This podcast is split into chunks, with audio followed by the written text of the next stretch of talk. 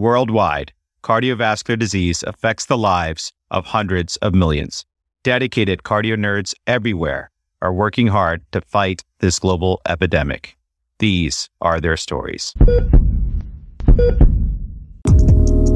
Hi everyone, this is Dan Ambinder here. On behalf of all of us at Cardio Nerds, Amit Goyal and I are honored to bring to you our Decipher the Guidelines series for the 2022 AHA ACC HFSA Guideline for the Management of Heart Failure. This series was developed by the Cardio Nerds and created in collaboration with the American Heart Association and the Heart Failure Society of America. It was created by 30 trainees and 16 faculty experts with mentorship from Dr. Anu Lala, Dr. Robert Mentz, and Dr. Nancy Schweitzer. A special thank you to Dr. Judy Bezanson and Dr. Elliot Antman for their guidance. Over the coming several months, we will be releasing short and bite sized, high impact, clinical vignette based questions designed to highlight core concepts based on cutting edge evidence that are relevant to your practice. Friends, in today's introductory episode, Cardio Nerds Dr. Mark Belkin and Dr. Natalie Tapaskar will discuss the 2022 AHA ACC HFSA guideline for the management of heart failure with writing committee chair Dr. Paul Heidenreich. They discuss how one gets involved with a guideline writing committee, the nuts and bolts of the guideline writing process, pitfalls and utility of the term GDMT, background behind inclusion of value statements, potential omissions from the document, clinical uptake of recommendations, and anticipated changes for the next iteration. And with that, let's dive right in. Hello, everyone, and welcome back to Cardio Nerds. My name is Mark Belkin, recent Advanced Heart Failure Fellowship graduate and now an Advanced Heart Failure and Transplant Cardiologist at the University of Chicago. We are very excited to bring you the Decipher the Guidelines series focused on the recently released 2022 AHA ACC HFSA guideline for the management of heart failure. We launched the series in May 2022 on the 200th episode of Cardio Nerds with the Journal of Cardiac Failure, or hashtag JCF family. Today, we are excited to kick things off with an interview with Dr. Paul Heidenreich, the chair of the Guidelines Writing Committee. But first, I want to introduce my co-host for this episode, Dr. Natalie Tapaskar. Natalie is currently a third-year cardiology fellow at Stanford University. She's originally from the Chicagoland area, then attended medical school at Case Western University in Cleveland, and then completed internal medicine residency at the University of Chicago. She credits her interest in cardiology to being my intern during her first CC rotation, in which we took care of a sick cohort of advanced heart failure patients, including one patient awaiting heart transplant, whose wedding we attended in the hospital chapel while she was supported with a subclavian balloon pump. Of course, I'm exaggerating. I think other things led Natalie to be interested in cardiology as well. She was a star resident, and following a chief resident year, she went to Stanford for her general cardiology fellowship. Her research interests include donor heart utilization criteria and best practices for management of cardiogenic shock and long term ICU outcomes. And she's currently applying for advanced heart failure fellowship. She's chosen the best career there is. So happy to have you here, Natalie. Welcome. Thank you so much for that introduction, Mark. And of course, having you as my first CCU senior resident was definitely very influential in my decision to pursue cardiology and heart failure. I often joke that Mark is the hemodynamics master, and I want to be just like him when I grow up. I'm very happy to be here today and very honored to present our guest, Dr. Paul Heidenreich. Dr. Paul Heidenreich is currently a professor of medicine at Stanford University, the vice chair for quality in the Department of Medicine at Stanford, and the chief of medicine at the VA Palo Alto healthcare system. He obtained his medical degree from the University of Chicago, after which he graduated from UCSF's internal medicine residency training program. He went on to complete cardiology fellowship at UCSF and obtained a master's in health services research from Stanford University. He's a practicing non-invasive cardiologist and a very active clinical researcher. He has extensive background in outcomes and health services research with a focus on the cost effectiveness of new cardiovascular technologies, interventions to improve quality of care of patients with heart disease, and economic analyses. He has chaired the American College of Cardiology slash American Heart Association Task Force for Performance Measures and the Task Force for Data Standard. He has also served as chair of the AHA Council for Quality of Care and Outcomes Research and the AHA's Get with the Guidelines program. He's also a co-author on more than 550 publications. In addition to his impressive research career, Dr. Heidenreich is also a very highly lauded educator. He's a two-time recipient of the Clinical Divisional Teaching Award at Stanford University and a recipient of the E. William Hancock Cardiovascular Medicine Teaching Award. I myself have had the privilege of reading echoes with him in the VA Echo Lab and have learned a great deal from his expertise even with all that he does, he still manages to find time to provide feedback and teaching pearls on all of the on-call echoes we do on the weekends at the VA. So thank you so much for all that you do, Dr. Heidenreich, and thank you for being with us here today. Well, thank you, um, Mark and Natalie. It's an honor to be speaking with you today. Yes, welcome. Thank you for being here. Dr. Heidenreich, we have listeners of this podcast from across the experience and training spectrum, including many students, residents, fellows, and early career practitioners. To start, can you give us a brief overview of how and when in your career you got involved with the cardiology societies such as AHA and ACC and your path towards chairing the most recent guidelines? Sure. So I started, I'd say, as a fellow when I joined the AHA and ACC and uh, tried to go to as many meetings as possible. I know that's always a balance uh, with your life outside of work. But um, this was, of course, all pre Zoom, and I wanted to get to know all the various leaders in the field. And there really was no other way to do that other than to go to the national meetings.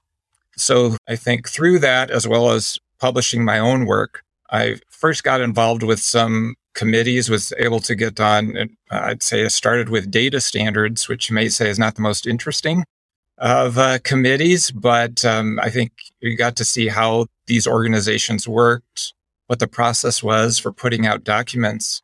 And then over the years was able to both chair some of those, get involved with performance measures, um, and then ultimately asked to chair the recent heart failure guidelines. So I'd say it was a, a combination of both doing my own uh, research, getting that published, meeting other leaders in the field, and then showing your interest in being involved with committees. And then I think most importantly, when getting tasks assigned, completing those in a timely manner. Thank you. That's very helpful, especially as someone who's just starting my early career. Um, and I think for many of our listeners. Yes, I'll say, right. I think again, it is, it is a balance. I think you, um, you want to volunteer for some things, but not too many. And I think it's always best to volunteer for a few and get those done uh, quickly and well, rather than to agree to so many things and never getting them done on time. Um, so, so be very, I'd say, um, thoughtful in uh, in taking on these volunteer opportunities. Okay, that's great advice, Dr. Heidenreich. So basically, don't volunteer for more than you can handle. So our next point is that we all know guidelines often serve as the foundation for teaching, testing, and most importantly, clinical decision making. However, many of us don't actually know much about the process by which guidelines are created. Can you review the process by which the committee is formed, literature is reviewed, drafts are completed, and final decisions are made? Yes, happy to. And I'll say over the years, it's become highly structured as run by the American College of Cardiology and American Heart Association. Um, so first, there's a joint committee on clinical practice guidelines that oversees all the guidelines. They decide when it's time uh, to update a guideline or whether that's focused or a complete redo of the guidelines. Um, and they pick the chair and vice chair. And the uh, some of the requirements are that that chair can have no relevant industry relationships, um, while the vice chair can. And uh, by that they mean if that industry is involved in any way with heart failure, you could not have any funding from them, including grant funding. You obviously can't be taking payments for consulting and things like that. So once those two people are formed, and, and it's important that they, I think, can get along well. And in this case, Dr. Biykem was the vice chair because uh, the two of you are going to be working very closely together, likely for the next two years uh, to put this together. Um, and then after that, we select, or I'd say the ACC and AHA, and in this case, the HFSA sort of select uh, the other members of the committee. And um, it's a very challenging process because we have to balance so many things. Obviously, you want to have experts in the various aspects, in this case of heart failure, whether that's transplant, device placement, but we also want to balance uh, other factors, gender, uh, race, ethnicity, region of the country. We don't want to have more than two people from any one institution. Um, we want to have non physicians included, such as in our case, pharmacists, as well as patient representatives. And then keeping that to a manageable number, I think is very challenging. And then the final challenge we have is that over half of the committee must be free of relevant relationships with industry. Um, so that process takes, I'd say, several, often several months uh, to finally uh, select the committee. Um, once we're selected, we're meeting at least twice a month. And this started right about at the time of uh, the COVID pandemic. We had one in person meeting in January 2020. And then we uh, were meeting by Zoom roughly every two weeks. Um, I think the chair and the vice chair and other staff are meeting weekly to discuss the process. Um, assignments are made. Um, we have someone who is an expert, but also obviously with no relevant relationships with industry for a particular area, come up with their recommendations for that area. Um, and we have a second person who's a reviewer for those. So we go through the whole heart failure spectrum across the committee, each one coming up with recommendations. And then we'll take turns presenting those to the rest of the committee on the call. And you'll get feedback from everyone else. Um, we'll revise those recommendations. Then and that process probably takes at least a year to get through. And then at the end of that process, we have a draft. We then send it out for review. And there's a very detailed uh, review process. We have expert reviewers as well as a public review process. We then get comments back, and then the chair and vice chair need to respond to those comments about whether or not they're being included. In this case, I think we had well over a thousand comments with which to respond. Uh, but it's good. It, it does help improve the process. And once in a while, will make us think of something we didn't include and then and come up with a new recommendation for that area. And then after that is all done, gone back to the committee, they're in agreement. Then we have a formal vote um, where people vote offline. And uh, we we want to get at least 80% agreement. That's our goal. Uh, 80% of the committee voting in favor of a particular recommendation. And uh, then finally, once that is all done, then it will go to the senior leadership of the organizations for approval prior to publication. In our case, that whole process, uh, I think, took about two years and three months. So it would be great if we could speed that up, but there's there's so many processes involved uh, that it it is a challenge, I think, to do it faster than that. Of course, that that will be our goal. Wow, what a monumental undertaking that sounds like, and quite a kind of puzzle to put together from establishing the committee to getting through that whole spectrum of heart failure and private comments, public comments. Sounds uh, exhausting, but definitely a thorough process and needed. Yes, and and you can also imagine there's literature being published all the way through and at some point you have to say, okay, we can no longer consider any new literature. And, you know, we try to push that date off as long as possible. So the guidelines are as relevant as they can be. And so it's, in some ways, it by definition should be a living document, right? Because we're constantly learning new things and wanting to adjust our recommendations based on those. But again, it's another, I think another example of often how complex it is to, to put these guidelines together. Dr. Heidenreich, you mentioned that there are patient representatives in the committee. Can you tell us a little bit more about how those patients are included in the committee? Yes. So we use particularly the American Heart Association since they have a lot of patient involvement, but they could come from anywhere. We wanted to have at least, I think this time, two patient representatives. We do hear their stories um, and what's important to them. Um, so we want to make sure we hear sort of directly from patients in the process. Obviously, all of us, all, all of the active clinicians have heard from their own patients, but I think it's very helpful to hear their stories in the process. Um, and then they would listen to everything. They would vote just like anyone else. We typically didn't have them be the primary reviewer for a particular area, but often would be a secondary reviewer. And I think provided a lot of feedback on how uh, the current recommendations could be understood by lay persons. And uh, I think helped with a lot of the language. So, and again, this is an important part of committees going forward by the American Heart Association and American College of Cardiology. Yes, Definitely. I think that's a that's a great addition to kind of the whole guideline writing process. And so happy to hear that the ACCH and HFSA included that in these guidelines. Um, related to our last point on the emphasis of guidelines, um, we interviewed Dr. Milton Packer last year. And when I used the term guideline directed medical therapy, he responded with the following audio. I never, ever use the acronym GDMT. Never. I never use the phrase guideline directed medical therapy. And the reason is I don't know what it means. If you re- if you say, "Oh, I'm going to do therapy according to the guidelines." Well, okay, read the heart failure guidelines. They're about 160 pages long. They contain five to 600 recommendations. I guess if you followed five of those 500 recommendations, you would be doing guideline directed medical therapy. What is guideline directed medical therapy? I have no idea. I don't know what it means. I don't know what it consists of. I don't know what the building blocks are. I don't know what doses to achieve. Where do you see the phrase GDMT used? Well, it's most often used in patients' medical records.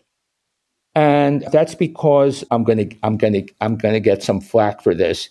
So someone in the cath lab who is a an expert in structural heart disease has tried to fix something and says, "Oh well, gee, I can't fix it. What's the plan for the patient?" GDMT. I have a patient with uh, atrial fibrillation I'm going to try to ablate. Oh, well, I can or I can't. What's the plan for the patient after the procedure? GDMT. GDMT is an acronym which directs the person who reads it in no particularly useful manner. It means whatever you want it to mean, and the person who wrote it probably didn't give a lot of thought as to what they meant, and the person who reads it certainly does not have any clue what the person who wrote it meant. What what is GDMT? I don't know. Gee, I know what I think represent the drugs that are foundational that reduce mortality. But that's based on clinical trials. That's not based on a guideline committee. I've written all sorts of editorials that have been unbelievably critical of the guideline process. I know there are cardiologists who view the guidelines as a biblical document written by prophets with incredible amount of wisdom and foresight. Well, I don't think there's ever been a guideline committee like that. Why do I read a guideline document? Well, because it just represents someone's opinion. And I like reading what people think. But is that opinion worth worship? There are people who worship guidelines. They have religious ceremonies where they put the guidelines up on an altar and they make sacrifices to it. How would you respond to this point of view, and how do you use the guidelines, both heart failure and non heart failure focused, in your clinical practice? Yeah, so I'll say that I, I completely agree the GDMT term, guideline directed medical therapy, is very non-specific and in most situations not very helpful. Um, I'd never say to someone, a uh, colleague, oh, let's start that patient on GDMT. What are we talking about? What does that mean? Um, I do think it, it has a use as a shorthand term for optimal medical therapy, which, you know, optimal, and then we basically we're saying optimal per the guidelines rather than spelling out, in this case, now we'd say the four life prolonging therapies we'd like to have. I suppose if, if it were up to me and I got to pick the acronym, I would have said life prolonging medical therapy. I want this person on life prolonging medical therapy. That it's not ideal. I think we should try to be as specific as we can um, whenever we can. But I think when there's such an interest in, in trying to do shorthand things for that, I think DMT will be around for a while. But again, I think maybe four pillars is a slight improvement where we're talking about ARNI, beta blocker, MRA, and SGLT2 inhibitors. Regarding how I use the guidelines in clinical practice. I particularly when it comes to the life prolonging medications, I want to make sure that those are addressed in every patient where they're applicable, either reasons showing that they are prescribed, or if for some reason I decide not to prescribe them, I make it clear in my notes why I'm not doing that. Ultimately, are, hopefully our electronic medical records will make that easier for us and uh, give us reminders and things about why or why not we don't have this. And I think there's ways that could be structured to make it easier for clinical practice to get that documentation in. But as a guideline comes out, again, whether it's heart failure or non heart failure, if there are top uh, recommendations, which in, I'd say definitely ones that are life prolonging, I think it's important that we state why we're not using them in addition to obviously trying to follow them wherever we can. That's awesome. Thank you so much for that answer. And Dr. Heidenreich, you make life prolonging medical therapy sound so good. I want to be on that therapy. So, um, the next question we have is about the value statements. So, we noticed the new addition to the 2022 heart failure guidelines were these value statements, which were created for select recommendations where high quality cost effectiveness studies of the intervention have been published. So it's a very interesting and welcome addition to our field where novel targeted therapeutics are discovered at a seemingly much more rapid pace. And there's always a trade off between the relative benefit and the cost. So can you discuss how this idea came to fruition and how the team identified which guidelines the value statements should be added to? Yeah, I think great question. For many years, a lot of us in the ACC/AHA and HFSA, I think, realize that we can't be completely ignoring cost. And uh, like the guidelines had done, I'd say up till maybe 15 years ago or 10 years ago, it wasn't an issue because we didn't have that many new therapies. All of our therapies were relatively inexpensive it really wasn't an issue like, say, it might be in oncology. But we knew that wasn't going to last. And to the ACC and AHA's credit, they decided about 10 years ago that we needed to start considering valuing the guidelines uh, as well as the performance measures that are put out. Uh, they're a subset of the guideline recommendations. And uh, they had at the time the head of the guideline task force, Jeffrey Anderson, and then myself, who was head of the task force for performance measures, to uh, co chair a, a, group of experts in health economics and cardiology to make recommendations back to the ACC and AHA on how we should do this.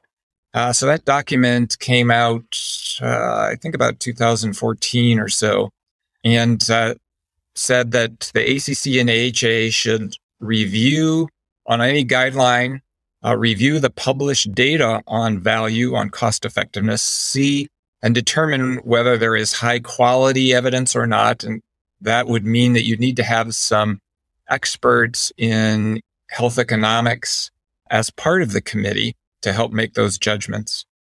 And then we would use some standard thresholds for determining what was good value, an intermediate value, and a poor value.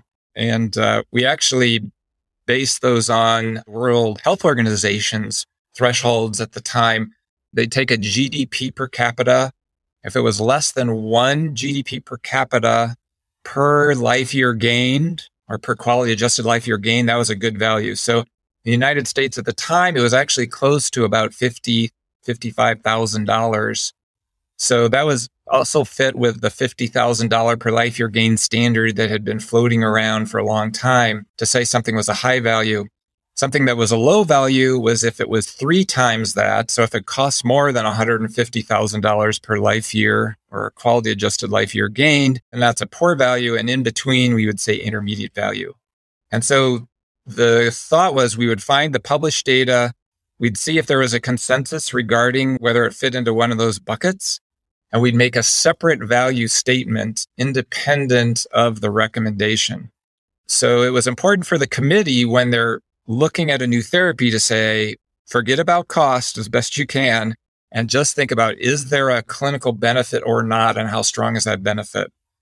And so we'll have one on clinical benefit and then this other value statement that would go into the guideline. I'd say we've had a few of these in past guidelines. There was a brief one about defibrillators in that guideline. There's also one in cholesterol with PCSK9 inhibitors.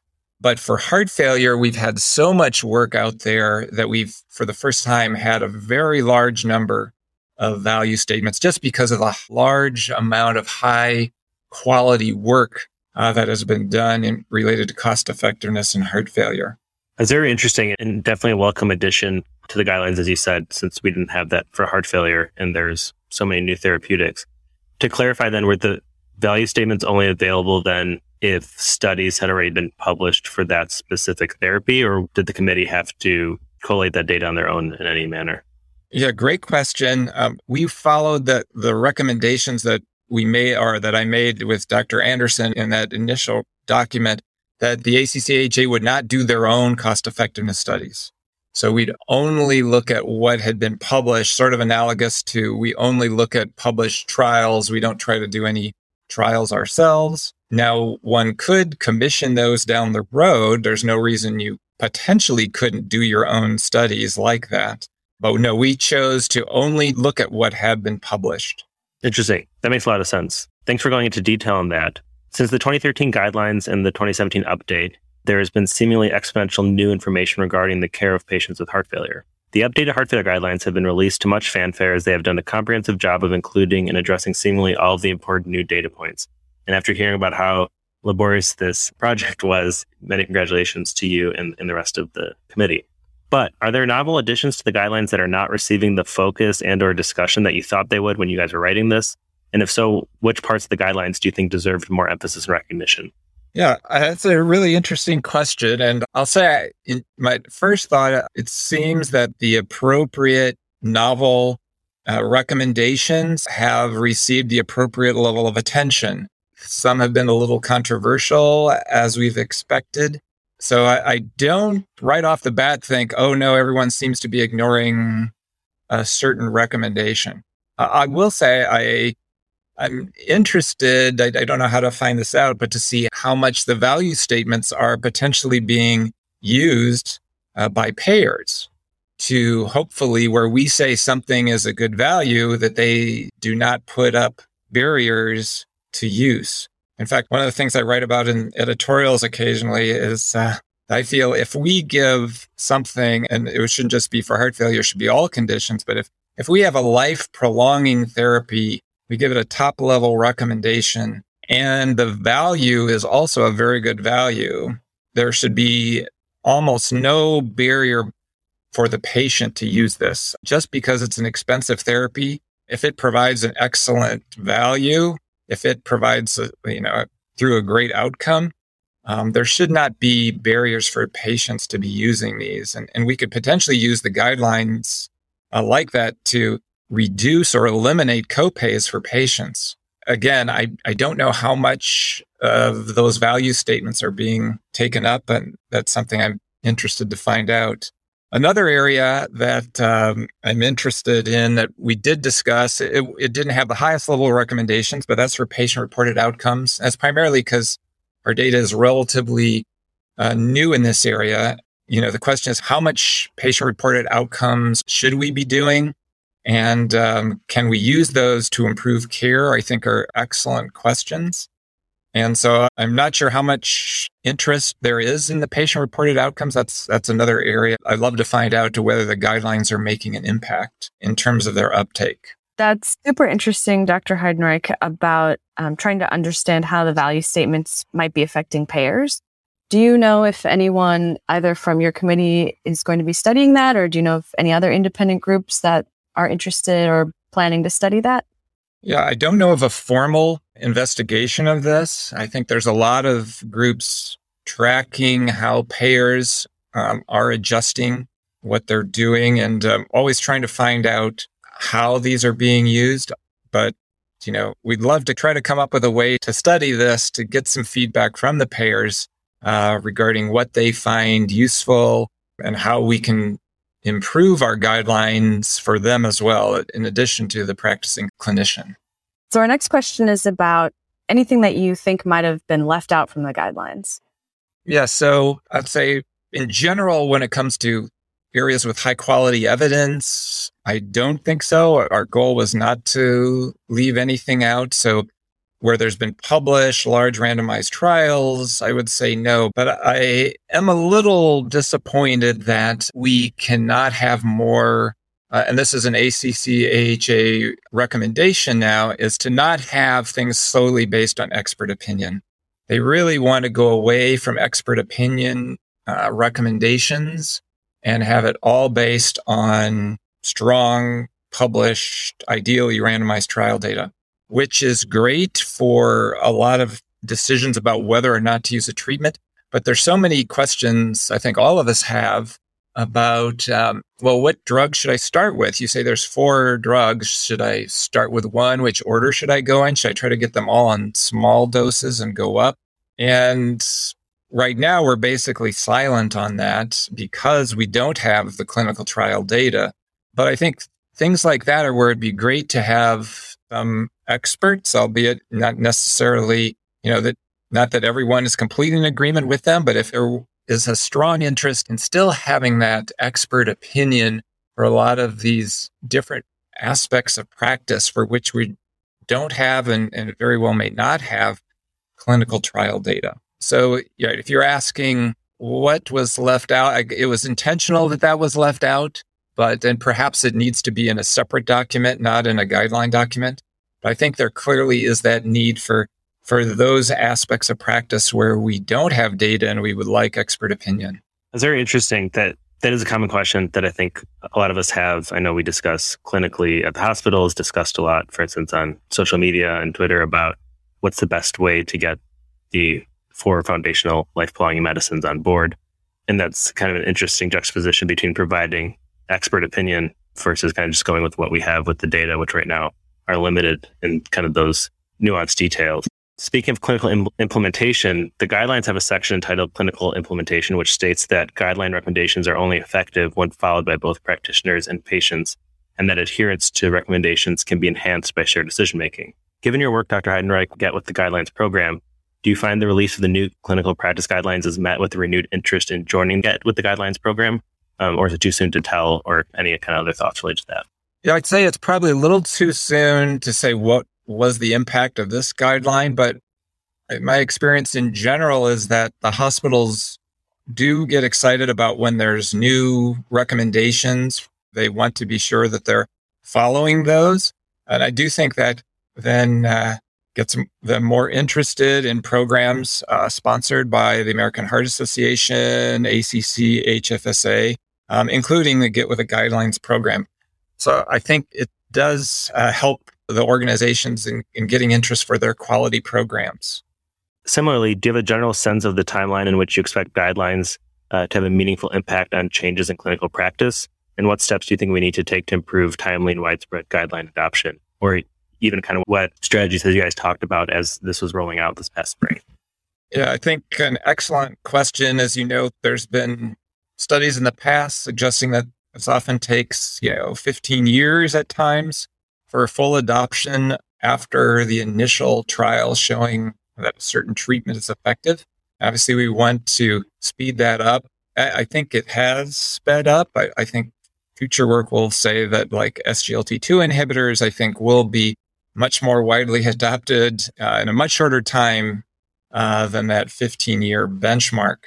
Um, but I think we need to do better. And I think one of the problems is just the way care has been provided in the past, where there's a particular, a single provider, often a cardiologist or maybe a primary care physician who is managing the patient and seeing them and, and making adjustments whenever they come in to be seen. But typically there's so many other things going on that you may not have time to address. Now I've admitted very complex heart failure care that's required to get you on all four foundational therapies, particularly for those with reduced ejection fraction. So heart failure care has become much more complex um, and time consuming to get people on those therapies. So we need to use different parts of uh, the health system, in my opinion. And I think we can make a big difference by using other providers, advanced practice providers, or even pharmacists to help the team, we'll say the heart failure team, provide the care. Um, so, um, in fact, the within the VA system, the pharmacists have full practice authority to prescribe if told by a physician we want them on heart failure therapy, they can just go ahead and follow some guideline based protocols and get patients on those therapies, get them stabilized and return them back to the team. And so having additional practitioners whose maybe all their job is, is to get people on foundational heart failure therapy. I think we could be much more effective as a system and speed that process up and allow the cardiologist to focus on more complex clinical problems rather than just titrating medications. So uh, I think there is a potential to improve it there through the much greater reliance on other providers within the health system. That's wonderful. Thank you so much for that input. In future iterations of the guidelines, what do you think might be different, innovative, or just more emphasized as time goes on? Yes, uh, great question. Um, I think I think we'll be learning more about what works with preserved ejection fraction. I think uh, particularly the SGLT2 inhibitors, we're going to have more trials coming out there. And I could see some of those recommendations being upgraded from the current 2A recommendations, which they are. I expect we'll also get some more data on how successful uh, mitral clipping is in heart failure. I think we had some divergent trial results, and um, I think we'll have that clarified.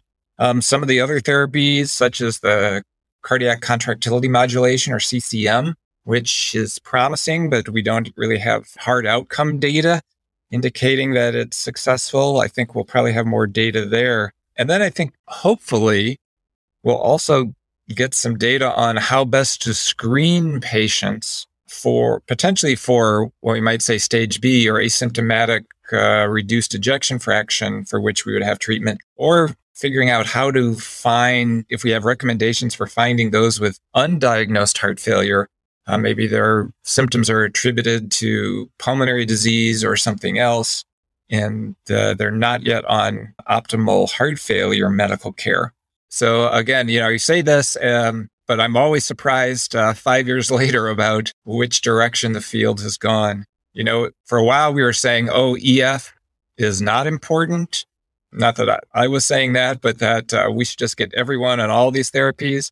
But I think the more and more we look, we realize, well, there is a stronger and stronger benefit in the lower EF patients. And it may be that certain therapies are truly only beneficial in the lowest ejection fraction patients. So I've sort of seen EF, you know, initially it was very popular and then people say, oh, let's try to get rid of ejection fraction. And now I think it's coming back. Very hard to predict how we'll be viewing it in, uh, in five or 10 years from now.